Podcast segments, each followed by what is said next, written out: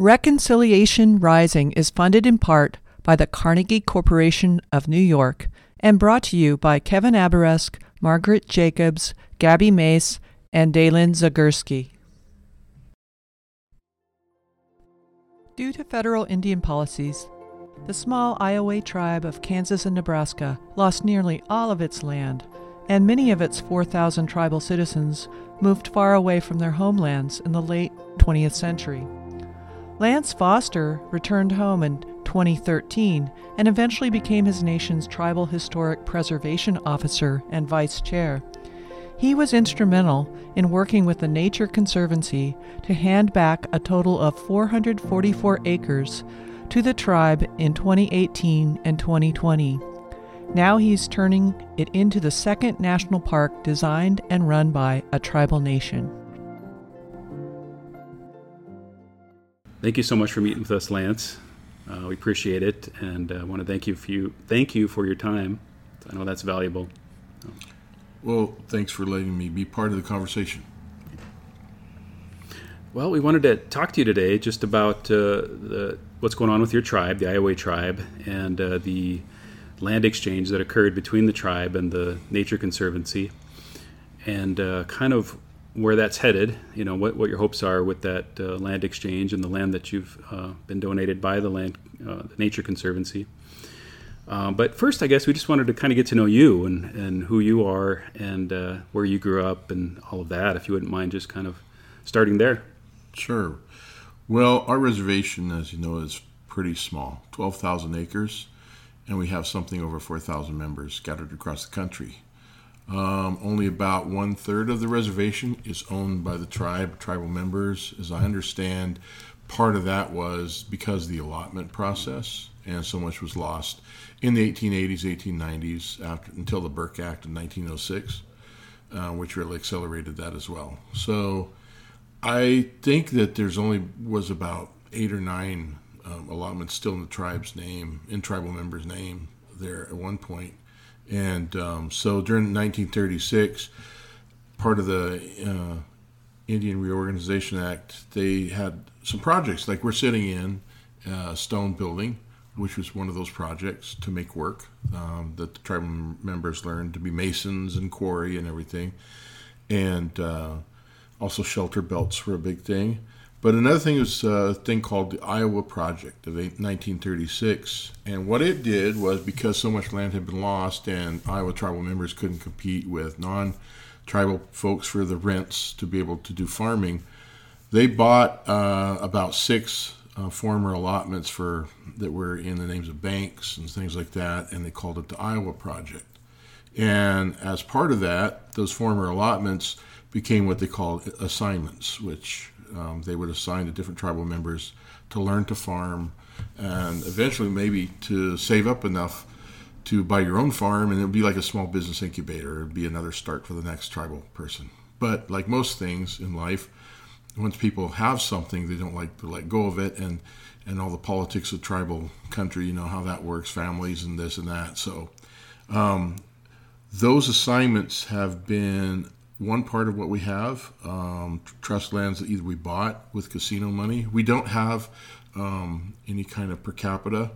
What we do is we use the money for uh, the roads and to develop the reservation as it is and farm um, needs, stuff like that. So that has avoided on the one hand we're pretty rural and we're pretty small so we're not a multi-million dollar casino out in the middle of you know the interstate.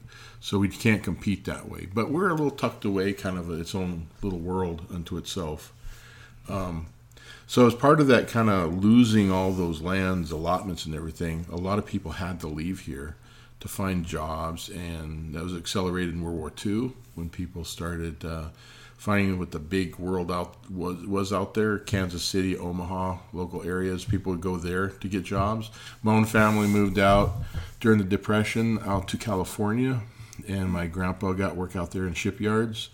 Um, and uh, my grandmother liked it out there you know i mean it's very typical for uh, a farm girl to go out to the big city and like uh, you know the excitement and, and things that are going on out there. So my father was born here, but they moved out there when he was a baby, and then um, my mom and dad met there, and then I was born there, and we moved up to Montana when I was five. So I was really raised in Montana among like the Northern Cheyenne and Blackfeet and Landless Chippewa Cree and those kind of folks. So I I kind of knew that world, but my grandma would teach me a little bit of Iowa here and there, um, different words and stuff.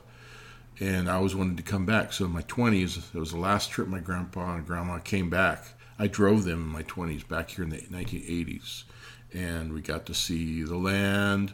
At that time, the land was different. They hadn't drained the bottomlands. Um, the roads were all mud still, um, dust, dirt, and so it was it was a different world. And there was also cattails and marshes and stuff still. Um, but since the 1980s until I came back here to live permanently in 2013, I had come back several times in the 1990s to do my archaeology and my um, graduate studies and visit and go to powwow and stuff. But I only moved here permanently in 2013 again, and uh, a lot had changed. There weren't any bottomlands anymore. The river road was not shady and cool anymore. Everything had been changed, and every change brings good and bad.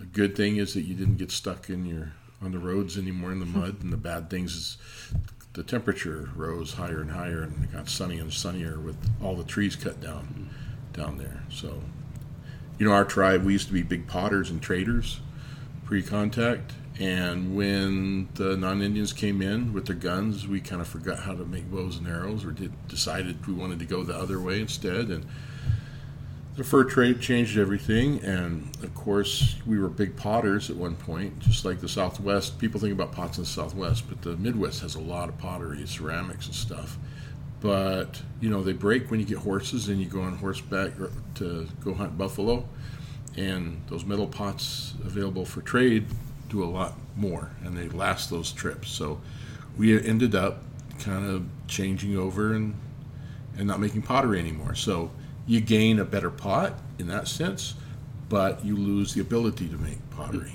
uh, as a tribe they're individuals still do little things here and there can I pause you just for a sure. moment? Um, and what were you talking about? The pottery, I think. Oh, I think you were asking kind of a little bit how we got here, how our reservation came to be, that kind of thing. So I'll tell you a little bit about our Aboriginal homelands and how our reservation came to be here.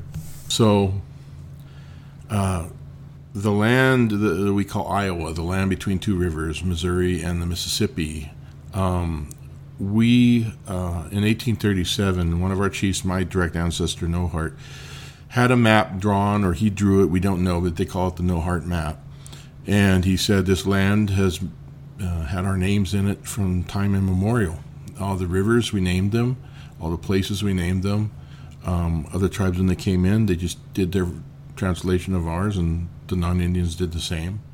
Um, but this was all our all our land. he said, "Look, at the mouth of this river, there were our graves here." So the way we define land as ours is not only just ancestral um, connection, but that our graves and things were there. Um, so we prehistorically or pre-contact, we were traders in buffalo skins and pipestone and copper, and that was kind of our role in intertribal trade. Um, we uh, ranged all the way from the Minnesota River up in Minnesota down to the Missouri as it crosses uh, across Missouri, the state of Missouri, and over into Illinois and into the middle part of Nebraska hunting buffalo. So we have lived in these areas for since at least 900 or 1000 AD, at least, identifiable as us. Um, of course, tribes meld and they form and they split and they do all these things over time. And um, so there are different ways of knowing things. You know, there's the tradition that talks about how we, um, all the different clans came together at a place called Red Bank, which is basically uh, Green Bay, Wisconsin. Um, but the but the clans had come from various places and joined there. And we have stories of mound building. We have stories all those things. So but our glory days are really just before non Indians hit this area, probably about 1100 to 1600 was about our height of population. And we have begun declining especially in the 1700s and after, till we were only about 150 people at a certain point. So we don't have a lot of folks um, in that sense. Um, were you agriculturalists as well as we were traders and hunters? We were kind of like uh, our way of life was very much like the Sac and Fox. So you know, or um, the Pawnee, or you know, we were travelers. We were horticulturalists, um, but we would go back and forth two or three times across for the buffalo hunts and be gone the, from the village and be in the wintertime go up and do mapling and mm-hmm. and fur trapping and stuff like that. So we kind of did both. Mm-hmm.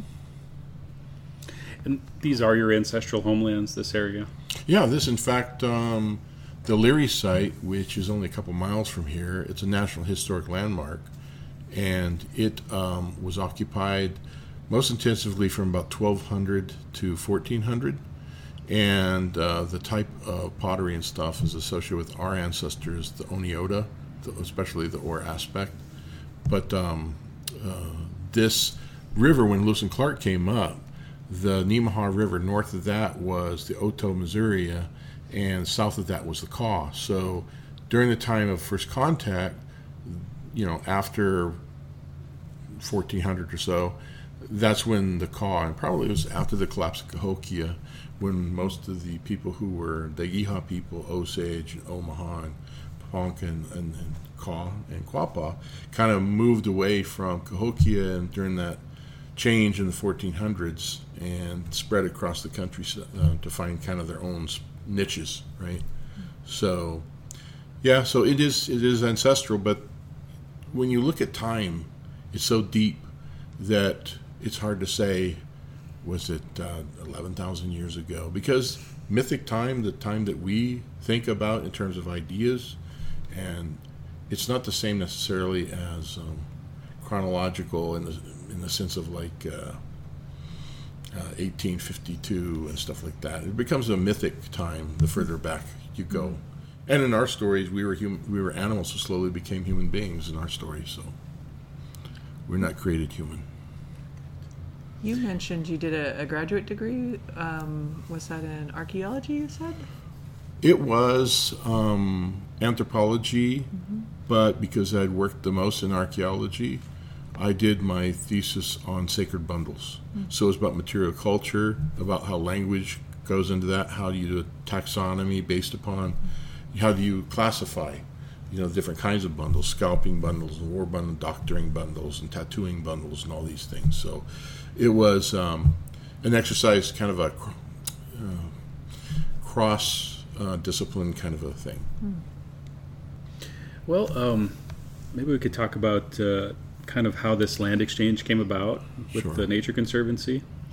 Sure. Oh, I should probably give you that background on oh, yeah. um, on. Uh, so, from the years 1650 to about 1820, um, all the different tribes were moving across the country. It was almost like a domino effect, where people would bump into each other and the bigger tribe would take over and the smaller tribe would melt before them and go to another place. And eventually you find the niche that you can fit in that you can that you can um, hold on to.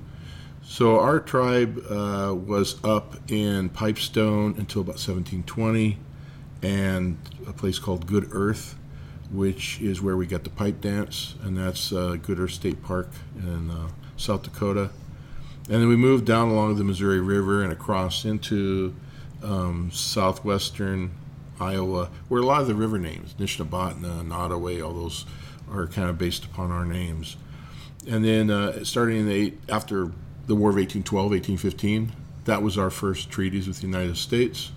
And then one after the other, 1824, all the way down, um, we started ceding more and more land until 1836, when we ceded the last chunk of Missouri that we had and they moved us across the river here to be sandwiched between the Great Nemaha Half-Breed Tract and to the north, and to the south, the Kickapoo Res- Reservation.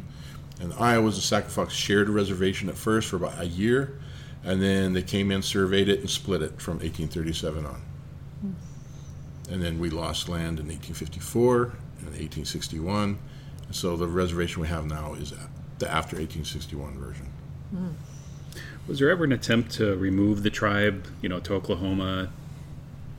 Yes, there was. Um, right after the Civil War, and actually it was going on before that. As soon as uh, 1854, and you had the white squatters coming across trying to take reservation lands by hook or crook, and um, finding, especially 1857 on, when it was really being settled here, there was always a hue and cry to get those Indians off of this good land, you know, that was meant for farming, although we farm too, but they wanted the land. Uh, and so it's always been like nibbled away like an ice cream cone, right? Bite, bite, bite. Um, so um, there was always the pressure. Um, people were were killed. There was a lot of the same kind of things that were going on with other tribes about uh, decimation and murder and alcohol and all that kind of stuff. We were getting whittled away pretty badly. Um, the big change probably happened in the Civil War of 1861 to 1865 because almost all the adult men went away and served on the side of the North. And like most wars, when men come home from war, their minds have been changed for various reasons. And they saw that this was not going to stop, that they were going to continue to want our land. And so there began a huge discussion in the tribe about whether, like almost all the other tribes in Kansas who were getting pushed down to Indian Territory, which became Oklahoma, um, there was a dis- discussion here, and there are only four of those tribes left that were here. There was twenty something tribes, I think, here at one point, and only the Iowa, the Sac and Fox, Kickapoo, and Potawatomi uh, remain. Um, for us, the split in the tribe happens in the 1870s. The conversation continued. Um, the people up north that we are um, decided we wanted to stay with the allotment, and our attachment was more to the farm and to our burial grounds uh, and things like that. Um, the people who moved south, they wanted to live the old way, which was village centered. Um, you know, the old ways, the hunting, the language. There was hardly any game up here left anymore. So there was a split, and about two thirds stayed up here, one third moved down there. And within 10 years after the Oklahoma land rush, they were allotted as well, and they couldn't live in that common way either. Um, so that's kind of what happened. Mm-hmm the tribe was able to maintain a certain land base though throughout the years. Yeah, yeah. Um, probably it was almost the tribe itself didn't have any land as the tribe until the Iowa project, and the land we're on right now was part of that. One of the the green allotment that was purchased to put into um, U.S. Trust, um, and the tribe didn't have any land as a tribe until that time period. Mm. It's interesting within our own reservation. Mm-hmm. Has the tribe made efforts um, to regain some of the land over the years? Yeah, I would say that the casino, the main purpose of the casino has been to get money to buy back land as we could. Of course, you know, non Indians often think Indian casinos means that you're rich, which we are not. Um, so they always jack up the price even beyond fair market value. Mm. So it's been hard to buy back our land because they always want more than what it's worth, and we can't we can't always pay that. Yeah. So that's that's been the way we've been getting it back, just bit by bit. So what? Uh, how did you meet up or learn about or start working with the Nature Conservancy and? So the Nature Conservancy was gifted a chunk of land by Ray Schulenberg in the 18, 1980s. Um, the Rulo Bluffs Preserve, he called it, um, because Rulo was probably the closest town to where it's at. Although we tend to think of Rulo more like Nebraska and White Cloud is Kansas, but um, anyway, he had been a person from a young guy from Falls City. He kind of wanted to live like Thoreau out on the land, and uh, he bought a place over here on the reservation, one of the um, little hollows, and uh, one of the tribal members kind of helped him find it. And he lived there for a few years, and then he just even he discovered even Thoreau would have had to have money, and so he did the best he could, and he'd come back often he became kind of one of the fathers of prairie restoration, I know, and um, and just that legacy of trying to do that is part of what Rulo Bluffs is about. And then later on, they bought another piece of um, property that they added onto that to try to do some prairie restoration.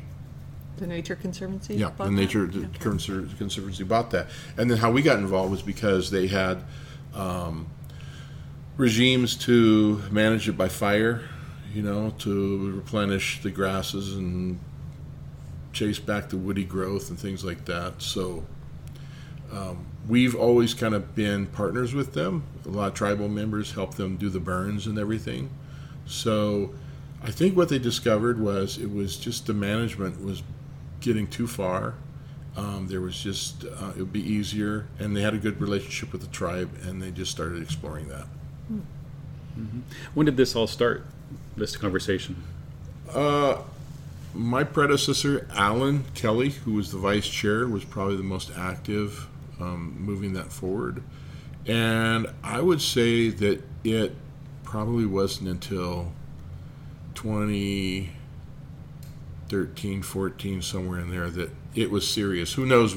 I don't know. if People were mumbling about it before, but that's kind of when it got serious.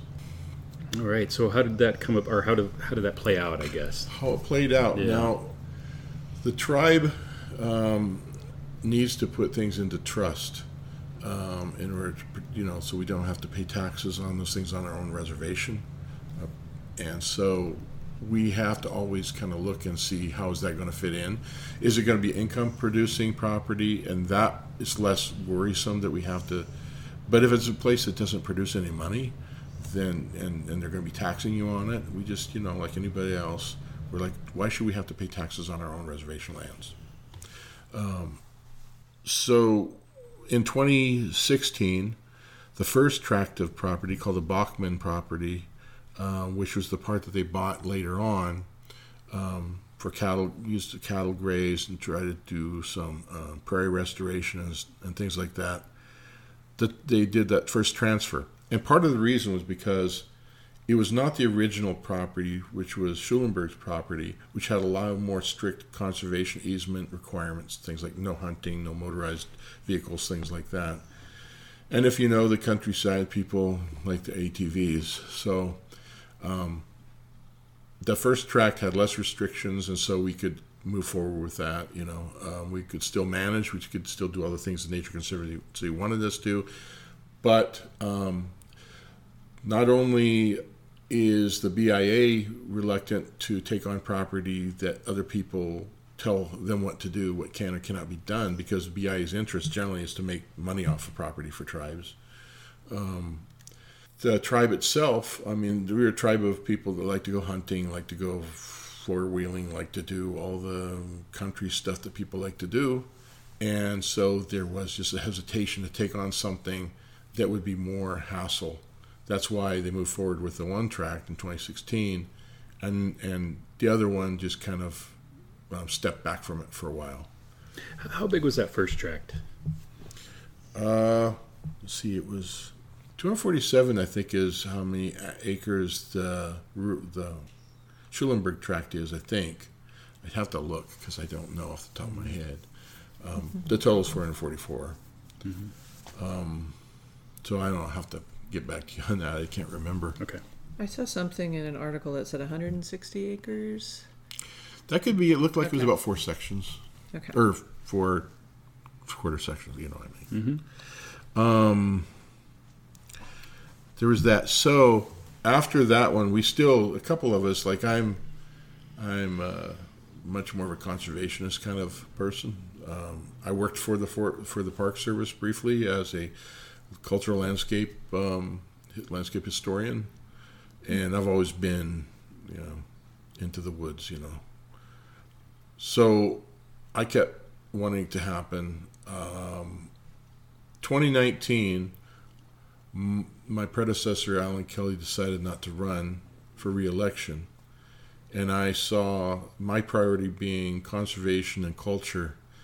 I, I thought I thought you know self defense I have to run because you never know who gets in there and they may have no interest in our language and our culture and our land and stuff and that. May be totally all about economic development or business and stuff and then the land generally you know is at risk for that sort of thing. So I ran um, I won with a real close margin um, but I did win. That was 2019 fall, and they told me all you have to do is go meet in the afternoons on Wednesday, and then the pandemic hit, and life changed entirely. And we were meeting every day. I was the FEMA guy too for a while, doing all the PPE stuff and all that. So yeah, so the fact uh, trial by fire really, um, but it did give us some opportunities when there's great challenges and great um, events. That gives you a chance to maybe do things a little bit differently. And our casino was closed for three or four months, and uh, the issue the Nature Conservancy had brought it up again um, in 2019. And so we took it on in 2019 is when the November I think it was we did the official transfer, um, and we moved it forward. But that was just in the first kind of just before the pandemic hit, and when the pan- we didn't know what we were going to do with it. We didn't know what we were going to do with it because the tribe is like, well, can we go in there? What can we do? Can we gather wood? Can and all those things had conservation easement things that were restricted from a lot of those those activities. So it was kind of like um, just uh, in limbo somewhat um, about what we were going to be able to do. So I'd always thought about national parks, and I thought, you know, we're a sovereign nation. In fact, our treaties talk about the Iowa Nation, as well as the Iowa Tribe of Indians. And I thought, how can we do this? Because I had, in 2013, when I took on this job as THPO, I'd spent six weeks of that first year standing out there defending where they were going to build a bridge against some parts of the site that were going to get affected, some large cottonwoods, some other things. And every day I had to stand out there because if you didn't, so, you know, they might take down something you didn't want them to. And then it was faced again on the Leary site, a National Historic Landmark, that they wanted to re-terrace some of the hill, of the burial hill, um, for cattle damage and stuff that they, that they had. And I said, no, you can repair some of the damage, but you don't re-terrace it. So I had to fight people on that. So I, you know, everything's fight, fight, fight all the time. So what's that unusual then? The relationship with the Nature Conservancy. It doesn't sound like that was fight, fight, fight. It sounds like maybe there's more cooperation. And... There was, and the Nature Conservancy is conservation minded, and so my so there's a natural connection there. Um, I come from a from a state where ranchers and farmers and everything run everything. Montana. And Montana. Yeah. And it is going through a bunch of stuff now. And I know because I'm the first one to graduate from high school in my family and everything. Well, my mom did, but the first one to kind of go through all this. So I understand a working landscape. I, I get that. But I also know I've seen it nibbled away from the 1980s, and it's not what it was even back then. And I thought we gotta have to we have to use our minds in some other way to come up with something. And I thought, you know what? We've got the National Historic Landmark. We're on the Lewis and Clark National Historic Trail. Now we have this conservation, biologically unique landscape. We have all these resources, and it could be a way to protect it as well as not only protect it and bring people here sometimes to visit and learn about us, but to connect us to the land in a different way.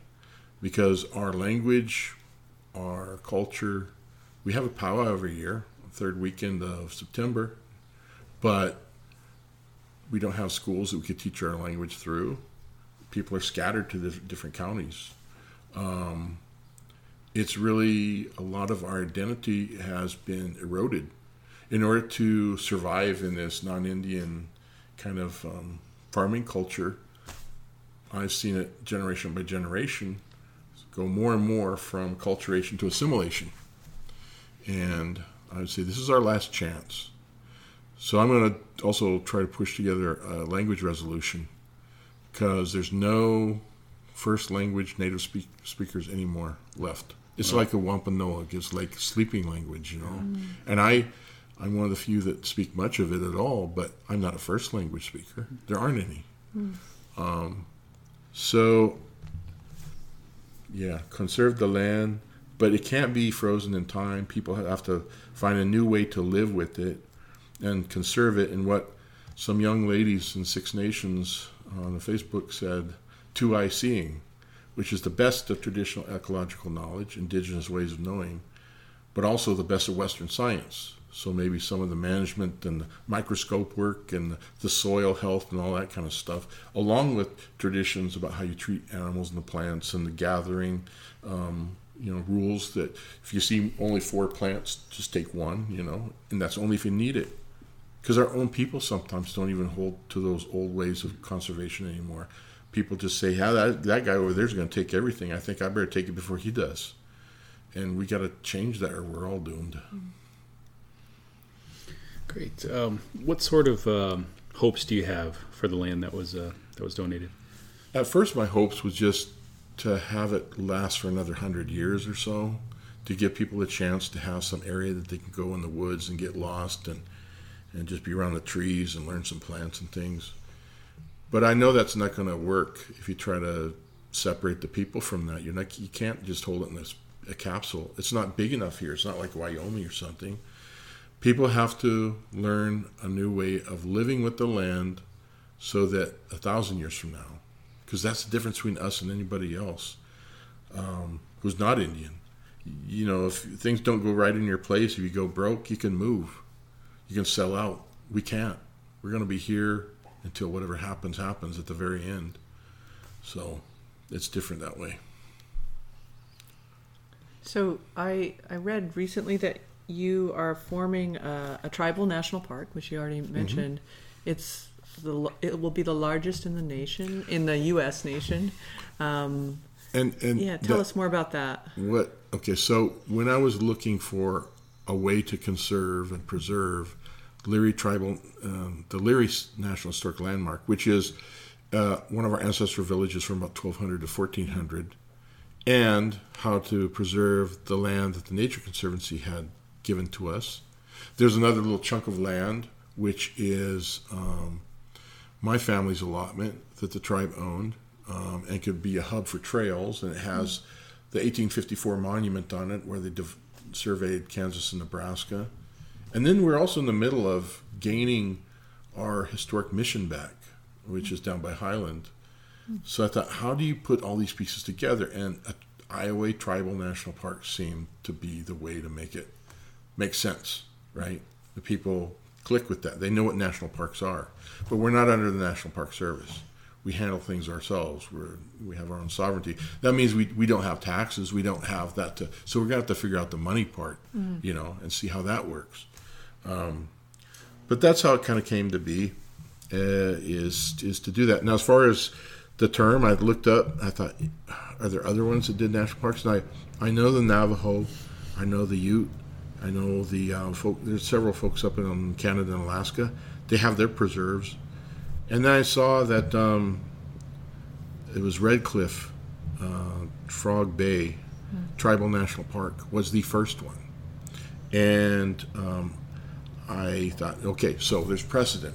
I can use that. It's not something that like, oh, you're only one and they're going to fight you on it. It exists. I could show that. That's a model, and um, the other thing is that um, it was, gosh, I think the Tribal National Park at that time was like 80 something acres or whatever, and ours already would be over 400 acres. So that's why.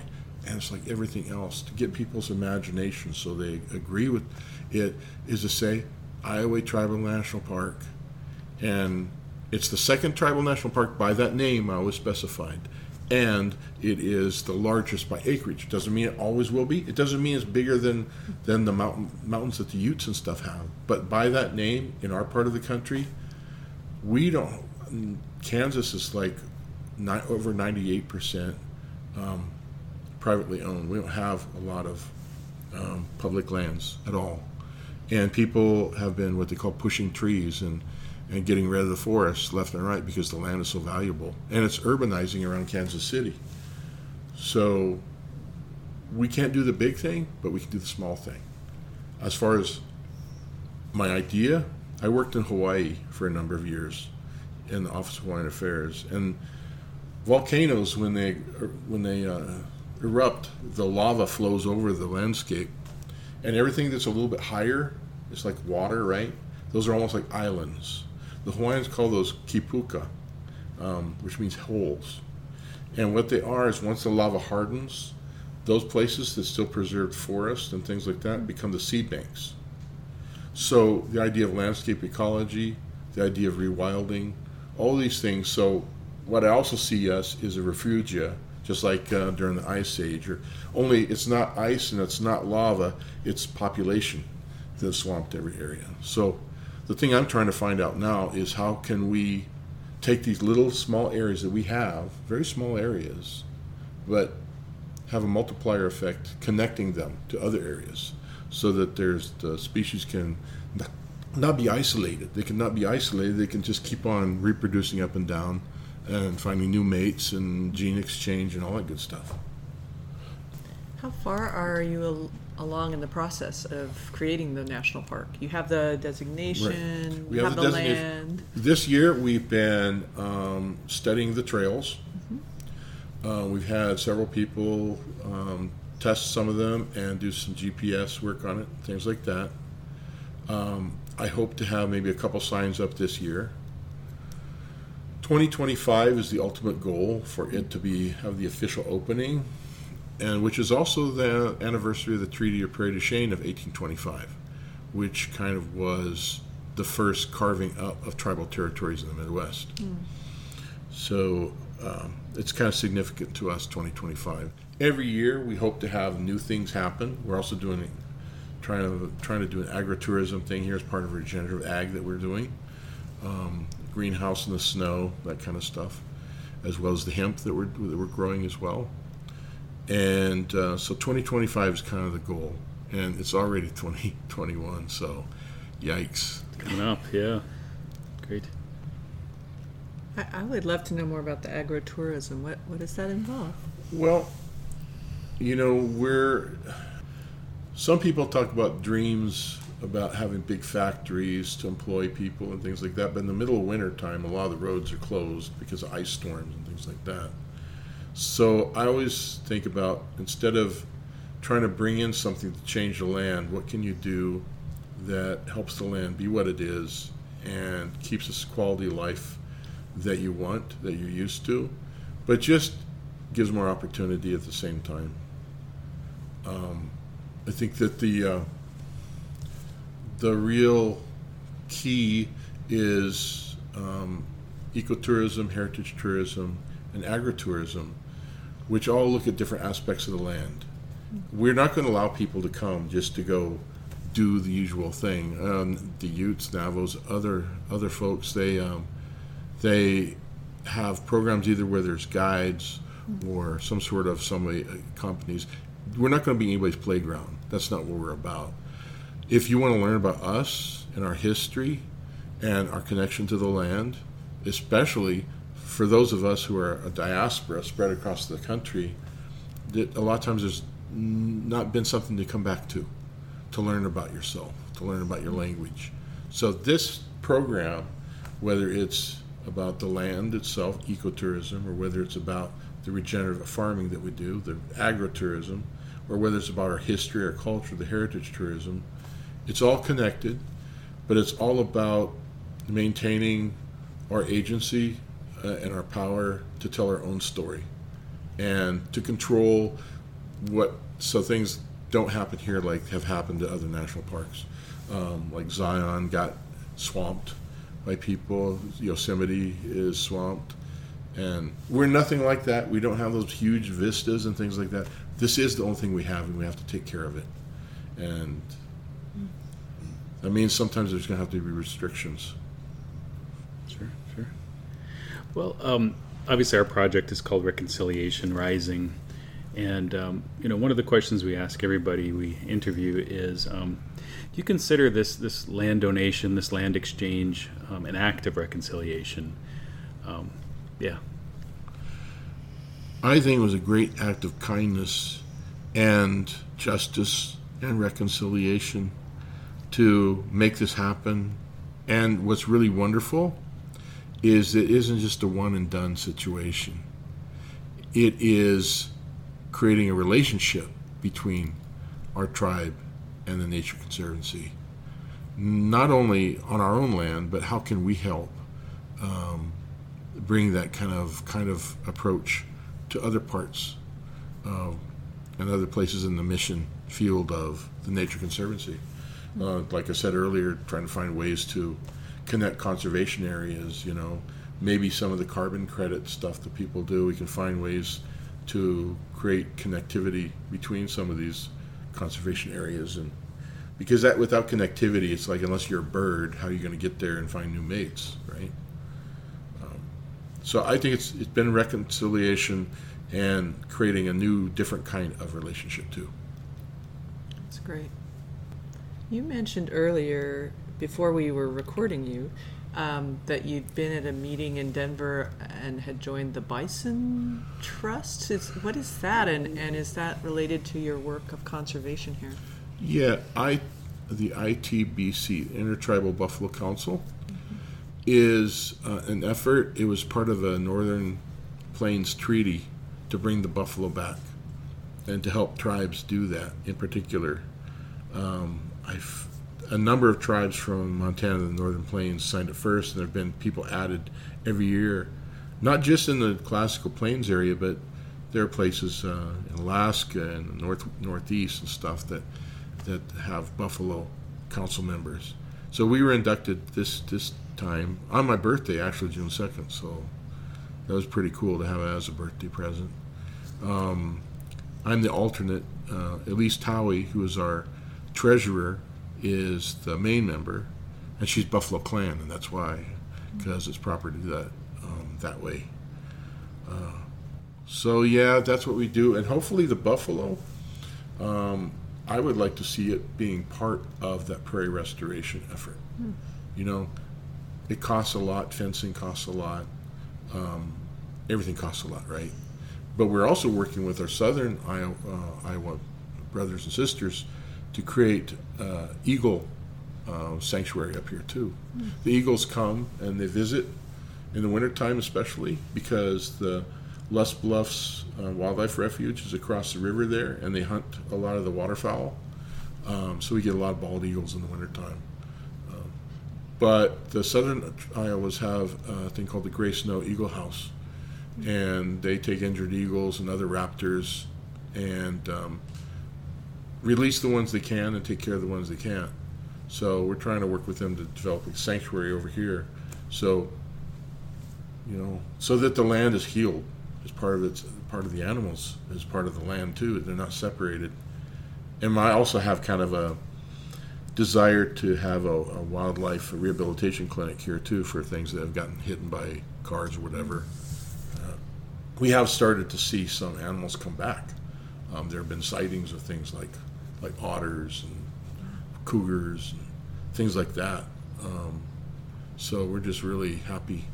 Um, every once in a while, I, I, hope that we can restore the, the wetlands too down by the river, but those places have all been drained as super attractive to agriculture. So bit by bit, right?